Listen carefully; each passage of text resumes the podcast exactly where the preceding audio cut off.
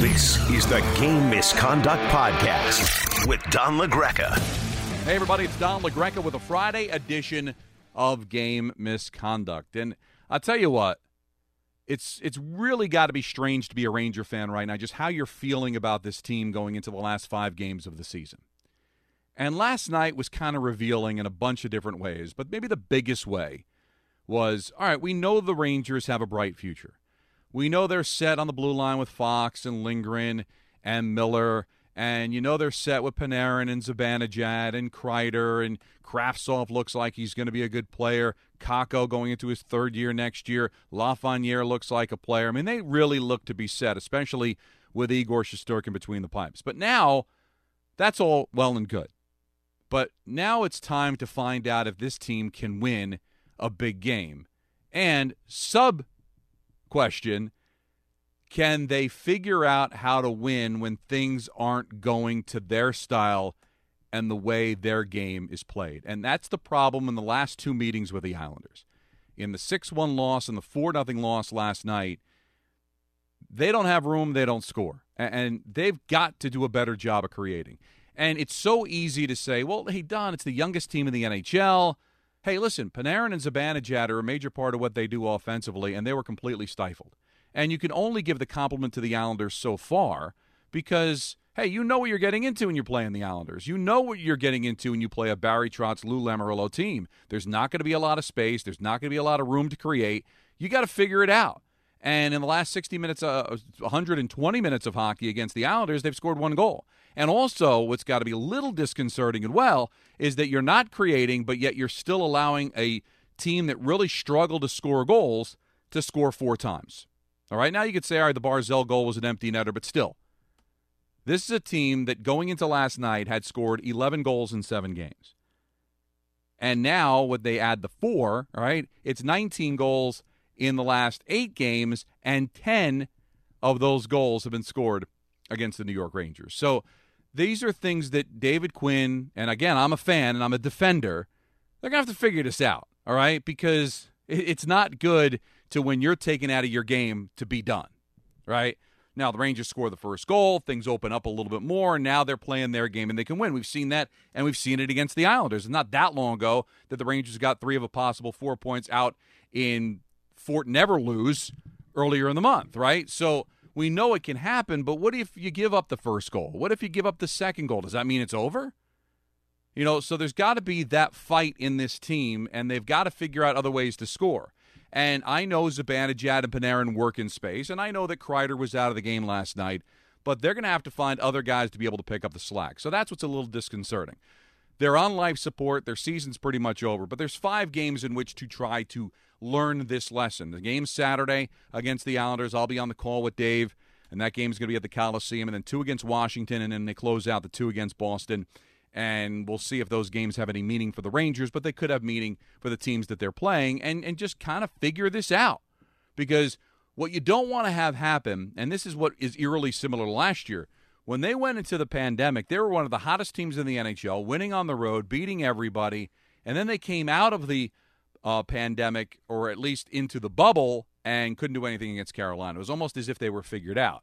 And now the kind of same thing is happening here. And that's where I think the coaching staff is going to have to get a little bit more creative in trying to figure out ways to be able to score when there is no room to score. Find a way to grind out games. Their record has been poor in one goal games. These are all the things they need to figure out if they're going to take the next step. Because I got to tell you, going into next year, it's not going to be enough to say, hey, we're the youngest team in the NHL. Hey, we're still rebuilding. Next year, the expectation, and rightly so, is going to be getting into the playoffs. And then once you get into the playoffs in this league, you're expected to contend. And the other aspect of this is I'm not going to kill David Quinn for starting Shesterkin. I understand it. Shesterkin's your number one goaltender. And you don't want to have your number one goaltender have to be compromised because he can't beat the Islanders, your number one rival. But and they got shut out, so it probably doesn't matter anyway. But I look back to the Devils in the mid 90s. And people forget this because you, all you do is think about Brodeur. When Brodeur was a rookie, He was on the Devils in 94 when they made that run to the conference finals, losing in seven games to the Rangers. In the second round of that um, season for the Rangers, they had, for the Devils, they had beaten Buffalo in the first round in seven games. Then they played Boston. And Brodeur was really good. He was really good against Buffalo, stared Hasek in the face and won in seven games. And he obviously was the franchise goaltender. And Chris Terreri was the backup, and he was kind of the past. And very soon after that, he'd be dealt away to San Jose. But because he n- never lost at the Garden when he played for Providence, right? He never lost in Boston. So when the Devils played in Boston, Terreri started because the feeling was by Lemaire and um, by Lamoriello is is that hey, forget about the maturation of the kid. We feel like we got a chance to win a Stanley Cup here. We think Terreri gives us a better chance to win in Boston, and it did. And then you know what? Brodeur played the games of the Meadowlands, and then when they won, he played all the games against the Rangers, and the rest is history. So would it have been that awful to just say, hey, Igor, you're our guy, but right now we've got a goaltender that is 7 and 2 with a 1.70 goal against average against the Islanders, and we need to win this game. We're going to start him because you haven't beaten the Islanders yet. Would it have been that awful? I don't know. It's it's it's something to obviously consider, but again, it's probably a moot point. They got shut out. I don't know if if if Georgiev would have stood on his head and, and they would have been able to get to the uh, to overtime in the shootout because he just wouldn't have allowed a goal. Although I do like 1.70 goals against average, but still they probably lose the game anyway. But just kind of food for thought. Something the Rangers have to do. And good on the Islanders. They kind of broke out a little bit. Um, good May, Mayfield had a couple of goal, a couple of assists. Nelson had a couple of assists. So um, the Islanders getting closer and closer to clinching a playoff spot. Now, speaking of clinching a playoff spot, the Penguins and the Capitals were able to do it in the same game because the Rangers were not going to earn a point. So the first teams to 69 would clinch, and the Penguins and the Capitals. Penguins win 5 4. But the Capitals clinched their playoff berth when Wilson scored with 15 seconds to go to force overtime. Then the Capitals were in, and then when the Penguins won the game in overtime on the Guentzel goal, they're in. So Pittsburgh's in first place, Washington's in second place, but they both clinch playoff spots. Lightning 3 nothing win over the Stars. Couple of things here. Number one, just 20 shots on goal. So Tampa's starting to warm up a little bit. And you give Vasilevskiy that kind of limited opportunities to see shots. He's going to pitch the shutout. That's exactly what he did. Stars starting to squander a little bit here their games in hand, but this is what happens. The Stars are not on the level of Carolina and Tampa, and it showed over the last couple of games. Florida as well. It has definitely showed for Dallas. New Jersey wins two in a row as they beat the Flyers five to three. A lot of situations going on there at Philadelphia. I can't predict what's going to happen with the coaching staff. I, told you on this podcast that there's rumors swirling that it's kind of a country club there and all that. But and we've talked about it with EJ back on Monday uh, there's issues there, uh, clearly. And obviously, Carter Hart is out for the rest of the season, but that's not the reason why this team is missing the playoffs. They're going to have to try to figure that out. This team's too good to miss. And this is not a situation where, oh, they barely missed. I mean, they're going to get buried, right? And they're, they're losing games to New Jersey here. Uh, and that's just not going to fly. Uh, Boston, a five to two win over the Sabres. They'll play the Sabres again on Saturday, and I need to promote this because this is a big deal. Uh, Saturday's game between the Bruins and the Sabres is going to be on the NHL Network, and our guy EJ Hradek is going to be on the call. So he's doing some play-by-play on television for the NHL Network. So congratulations to him. He's done it before on the college level, but that's a good game. Bruins and the Sabres coming up on Saturday at 1 p.m. So make sure you check it out on the NHL Network.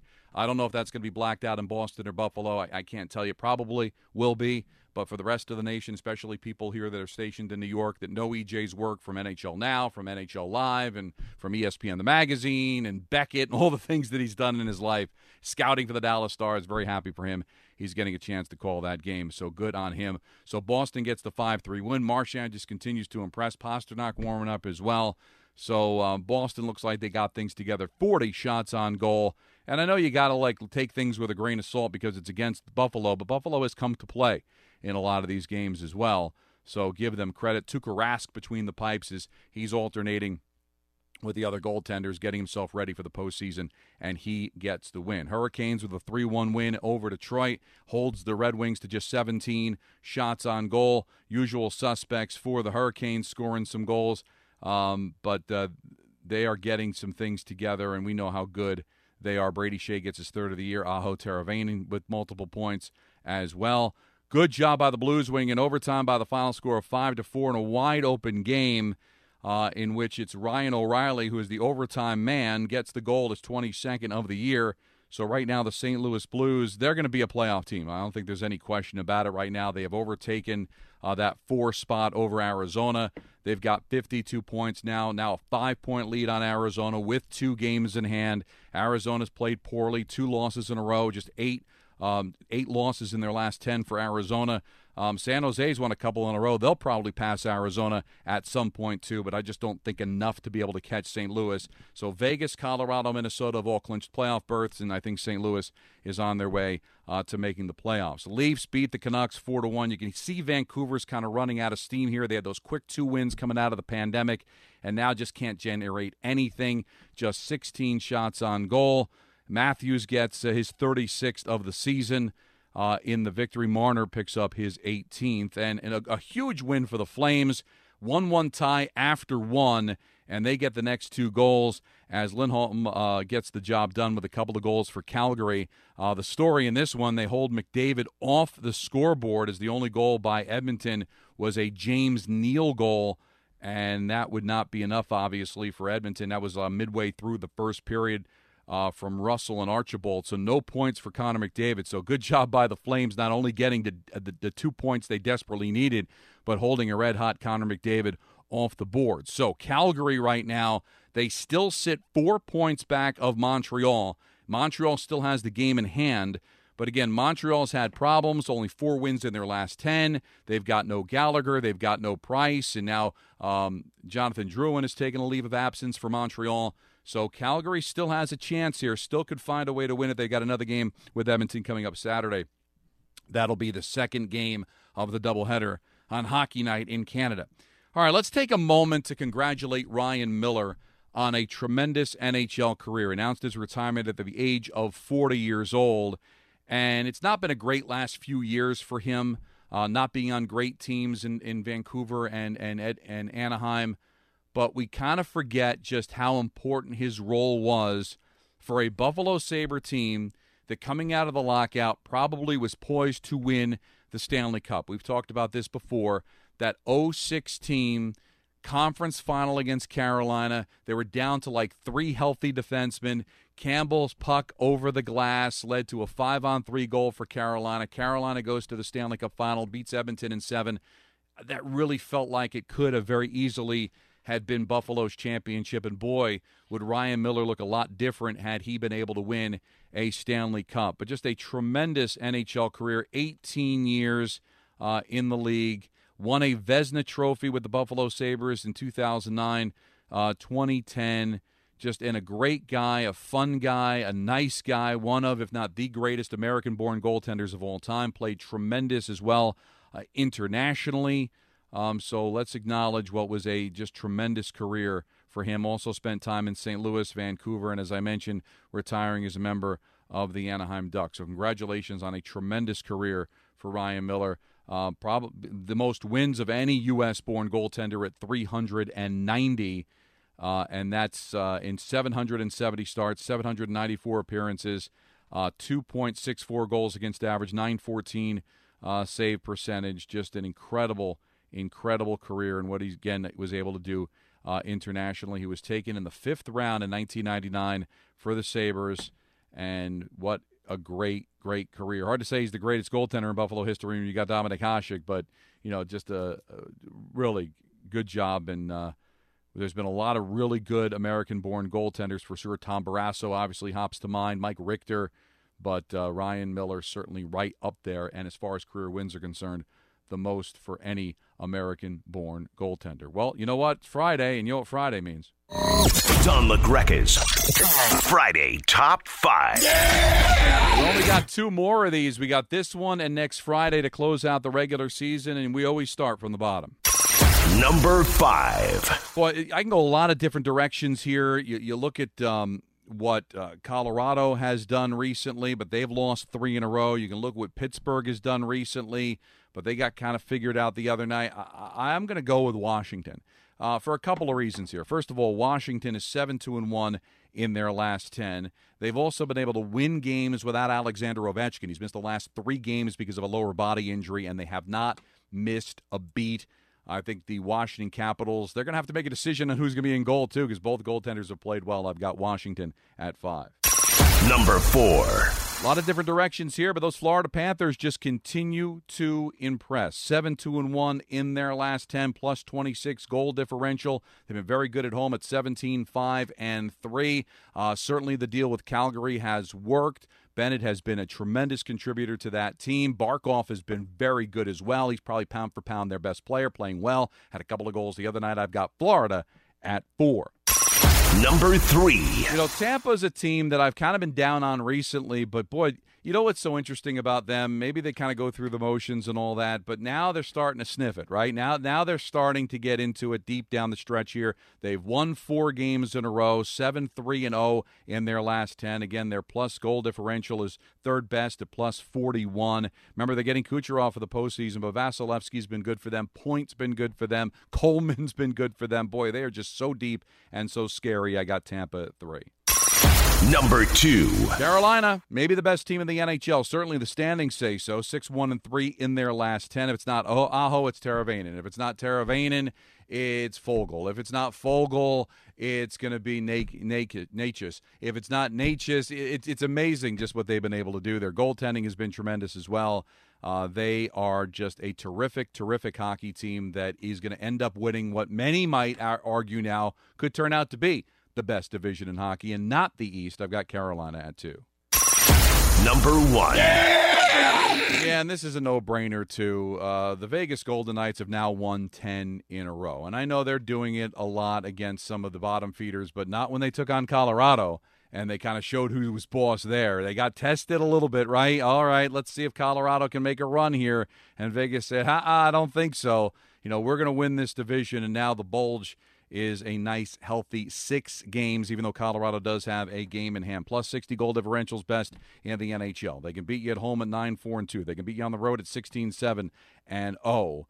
Uh, they are just an incredible team, and Vegas, to me, right now is number one for the week. All right, let's go to your tweets at Don LaGreca, hashtag game misconduct. Everybody wants to contribute with their top five. Yankees and Penn says he's got Florida at five, Tampa at four, Carolina at three, Colorado at two, Vegas one. I had Colorado drop out of the top five because of the three straight losses, and he does not have Washington in the top five, but we were kind of close. Uh, let's say David's got Vegas one, Colorado two, Carolina three, Tampa four, Minnesota five. Minnesota certainly can be in the conversation. Uh, Troy says he's got Edmonton five, Florida four, Toronto three, Washington two, Vegas one. Very interesting there. Troy also says I agree with your take on NBC's handling of the NHL. Uh, they gave unprecedented, uh, unprecedented Olympic level of coverage for the Stanley Cup playoffs in the U.S. for a number of reasons. So, good job by Troy to contribute. Uh, Eli has Pittsburgh five, Boston four, Colorado three, Carolina two, and Vegas one. Looks like everybody agrees with Vegas, but actually Boston in the top five, I don't agree with. But hey, listen, we can have a lot of fun with that. All right, Richard asks It's been said repeatedly this season that the East is the best NHL division. How so? There hasn't been intra division play, so no bias to compare, no basis to compare teams across divisions. Top five in East feed off of Sabres, Devils, Flyers. Best label is based on prior seasons. Well, every every division's got bottom feeders, and I will say that the Central Division has really impressed me as of late. Right, Carolina, Florida, Tampa, arguably the best teams in the NHL. But you look at Nashville at four, there's that big drop off. Tampa with 70 points, Nashville with 56. Right, Dallas on the outside. Chicago's been an upstart team, but only 50 points. You know, Detroit and Columbus, maybe not as bad as New Jersey, maybe not as bad as Buffalo, but, you know, kind of close right? You look at New Jersey, who's been one of the worst teams in the league with 39 points. Columbus has 42. So I know Columbus going in, you know, they've been a perennial playoff team, but when you end up looking at the end of the day, they have been, you know, a, a real bottom feeder. I mean, right now, I think Ottawa's been better than Columbus. And Buffalo has certainly played better than Columbus recently. Buffalo right now has got 33 points. They're one of the worst teams in the league, but they've been tough to play. Um, so the Central's got its issues. You look at uh, the West, very top heavy with Vegas, Colorado, Minnesota. You know, but Anaheim's got 37 points. The Kings 42 points. They're every bit as bad as uh, Buffalo and New Jersey. Um, the North Division, you know, Vancouver's had their issues, but you know, Ottawa 42 points. You can make the case the North is the best division. But the reason I had the East, and, and we can argue, is that yes, Philadelphia has been bad, but they still have 51 points, which actually would have them in the playoffs in the North. All right. They'd be a point out of the playoffs in the West. All right. They'd be uh, and five points out of the playoffs in the Central. So Philadelphia, I'm not going to put in the same category as New Jersey and Buffalo. But, you know, the Rangers, 58 points would be good enough to be in the playoffs in any other division, and they're going to miss. Uh, Boston, uh, the Islanders, Pittsburgh, and Washington. I don't think anybody would bat an eye if any of those teams are representing the East in the Stanley Cup Finals. So, uh, no, I'm going to stand by the East still being the best. I don't think it's really being biased, but if anybody's going to really crow, it would probably be uh, the the Central Division because I do think the Central Division's been good, but uh, we can argue that till the cows come home. But still, I really get the feeling that at the end of the day, we'll look at that East as being a very very, very good division. All right, only four games on the docket tonight. Jets and the Canadiens from Montreal. Montreal trying to hold off Calgary. Uh, Colorado, can they get right? They're home against the San Jose Sharks for a 9 o'clock start.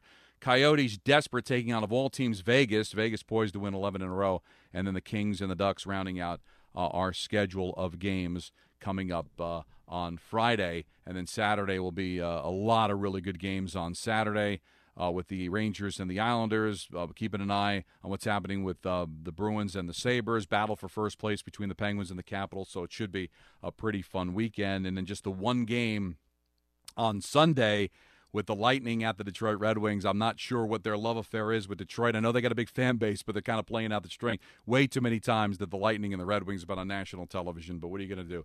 It's the only game on the schedule, and if NBC wants to televise it, well, then that's the only choice that they really have. I'll be on the call tomorrow for Rangers and Islanders as the Rangers are on life support, must win situation. Let's face it, they're going to have to run the table here, which is going to be tough against some of the best teams in the NHL, and then hope. And that's never a good thing, but hey, they'll take the ice on Saturday with still a pulse, although it will be a very mild one. Back with you again on Monday. We'll talk to EJ Hradek and get you set up for the last week of the regular season. Still some playoff spots up for grabs. First place, President's Trophy is still very much up for grabs. And then before you know it, we are going to hit the playoffs. And I don't even know what the heck that's going to look like. That should be a lot of fun. You want to get in touch with me during the course of the weekend at Don LaGreca, hashtag game misconduct. This was fun. We'll talk to you again on Monday. This was the Friday edition of Game Misconduct. Thanks for listening to the Game Misconduct Podcast. Looking for more Don LaGreca? Hear him on the Michael Kay Show weekdays from 3 to 7 p.m. on 98.7 ESPN in New York worldwide on the ESPN app. And don't forget to subscribe to the Game Misconduct Podcast on the ESPN app, Apple Podcasts, or wherever you get your podcasts.